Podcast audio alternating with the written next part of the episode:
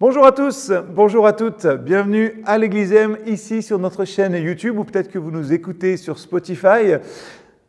Nous verrons aujourd'hui comment pour vivre de manière radicale notre foi, nous avons besoin de laisser derrière nous aussi, de laisser tomber l'anxiété dans notre vie. Je lis le verset 25 du chapitre 6 de Matthieu. Voilà pourquoi je vous dis, ne vous inquiétez pas au sujet de la nourriture et de la boisson dont vous avez besoin pour vivre, ou au sujet des vêtements dont vous avez besoin pour votre corps. La vie n'est-elle pas plus que la nourriture et le corps plus important que les vêtements? On se sent généralement très seul dans notre anxiété. Mais saviez-vous que la plupart d'entre nous, eh bien, nous nous inquiétons du même genre de choses? La racine de notre anxiété hein, peut sembler un peu différente pour les uns ou pour les autres, mais le résultat est pour chacun le même. Vous savez, l'inquiétude et la distraction voyagent ensemble, donc nous sommes inquiets et du coup nous sommes distraits, distraits de l'essentiel. Et les personnes distraites finalement ne peuvent pas être présentes pour les autres et dans leur vie. Alors comment retomber sur nos pieds? La plupart des choses qui nous inquiètent, je l'ai remarqué, ne se produisent pas réellement. C'est pourquoi Jésus, dans le texte ici, nous dit de ne pas nous inquiéter de l'avenir.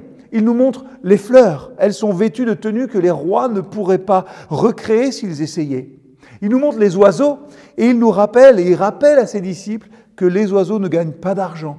Ils n'économisent pas, mais que Dieu leur fournit toujours quelque chose à manger. Jésus nous invite ici à regarder les choses qui existent réellement et pas les choses qui n'existe pas.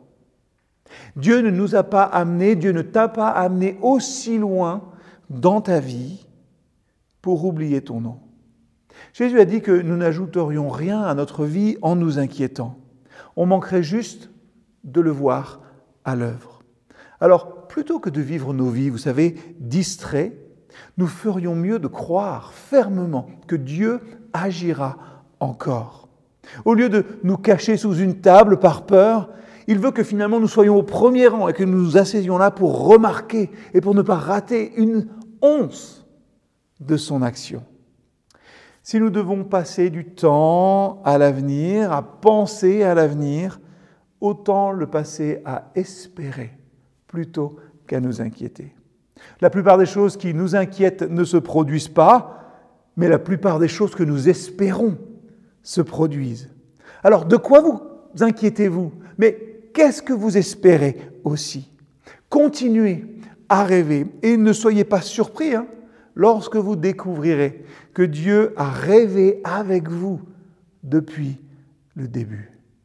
Une simple question aujourd'hui que vous pourrez transformer en prière. Qu'est-ce qui vous préoccupe en cet instant? À bientôt.